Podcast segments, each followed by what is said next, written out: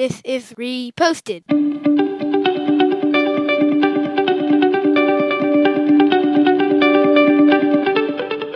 Hello, and welcome to Reposted. In the next few moments, we'll be breaking down a post that we have found to be inspiring, interesting, or otherwise entertaining. Quotes that catch our eye and we feel are worth a deeper look. Thank you for stopping by. All right, Andrew. Today's quote comes from one of our faves, Mr. Eckhart, who says, If the only prayer you ever say in your entire life is thank you, it will be enough. I was thinking about this. I am not a great thank you writing person. And then I was like, wait a minute. I actually don't know anybody that's around my age or my friends that's a great thank you writing person. For instance, well, I guess maybe you, you're raising your hand. Maybe it's you, but like whenever you hear of like thank you writing people, it's like somebody from the past. Nobody writes thank you notes anymore. I think in general, people don't. I guess I've, that's deviating a little bit from the quote. We'll get back to it. But I, uh, anytime I have an audition, I write a thank you note to the, the casting director. And it was something that my parents made me do when I was little. I remember one time specifically sitting at the kitchen table and being like, you can't get up until you write this thank you note. And I was Same like, I don't me. know what to write. Yeah. Because it feels weird to just because you have this whole space and you don't fill it up. And I think I've just now it's something I do. And in my relationship, Nicole is like, uh, you're good at writing those things. So you're going to write it and I'll sign it. Um, Every time somebody get like when what's the threshold for a thank you note for you? Um, I mean, I guess it kind of depends. I think it's more of the relationship with the person. If I don't know them that well, or if I'm not interacting with them more than twice a year, then I'll do it. Like I went to a Christmas party, holiday party, I don't know what to call it. And it was this guy that I worked with, and I wrote him a thank you note. It was at their house, and it was a nice party. And he wrote me an email back because he probably didn't get any other thank you notes. But you, but my point is like you go to lots of Christmas parties in the old days, but you didn't write that to everyone. You every once in a while you go like that was actually nice, and you wrote. That's my sort of idea with thank you notes is that you Uh-huh. don't do it for everything. Every once in a while you go like that was really extra special. I'm gonna write them a note. Yeah, but it's so extra special just to get a note that that's nice. is. My my aunt did something in November. She called it her month of gratitude, I think, and she wrote everyone or she wrote a, a letter every single day and expressed her gratitude to the people in her life. And I got one, and it really meant a lot. She's always been really good at writing those things. Back to the quote though, I think if the if you change the word with prayer to say the only thing you ever say in your life is thank you, like you're gonna be all right not prayer adds like a weird uh, Yeah. religious Yeah. layer to it which will turn people off and it, which for some people is great but like i think just the overall message is like if you're grat if you're grateful if you're grateful for what you have you're you're gonna be okay Well, just on the flip side of that though, Master Eckhart, one of our favorites, is a theologian, and so he's gonna invoke the word prayer. But and I like he's what? a mystic and he's a mystic, which I do love a lot as well. But I like the idea of him saying, like, we always think like prayer is something that these crazy religious people do. Actually, he's saying, like, hey, man, a prayer is just a thank you. And I like that he kind of brings it down to this really kind of basic level. We make it a big deal. No, prayer's just thanking somebody. That's a prayer. Yeah, and I guess the more I think about it as we were talking, I think I write thank you notes. It's a little bit selfish because I feel like, ooh, no one else is doing this.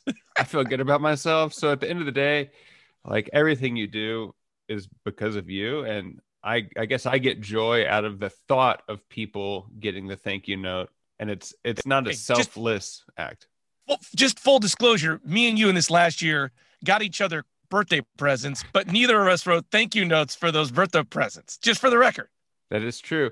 But again, the thank you note I think is there's a there's a line where you talk to the person enough that you write it or don't. In general, that's what it is. I see you Well, we- almost We every talk to each other every day. So Yeah. it, it doesn't qualify. So what was the Um, last thank you- note you wrote? Um, I, this is what I do for thank yous. I have an app on my phone, a postcard app. And so whenever I feel compelled to write a thank you note, I literally go to this app.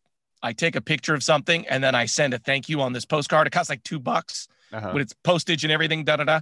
Someone did something. This reason for me, someone did something very nice. Someone who comes on the show did something very nice. He had burritos delivered to my house last night. Kind of random, something that he used to do. Big guy, Brandon. He used to come to our house and bring burritos. He literally had burritos delivered to our house, like out of the blue last night. It was crazy. and he did it like he normally did in the old days when he lived here. Is that he brought burritos after we had made dinner, something like making dinner, and then burritos show up, and you're like, "Crap! I just cooked dinner," which is really cool because that's how I used to do in the old days. And I was just compelled to be like, "Dude, that was so nice," and so I sent him a thank you. That's what I feel like a thank you is like when you feel compelled to thank someone and like get pen to paper. Yeah, we've kind of talked about, I don't know what the word for it is noise, static. There's so much noise in your Yeah. life that like you could be compelled and then all of a sudden uh, someone stubs their toe in your house and they're crying and then your your mind goes away from that. Or for me, a chopper goes by and I'm like, why are these jerks being so loud? So I think it's it, it does take so much more effort and I think that's why getting actual USPS mail is is more special.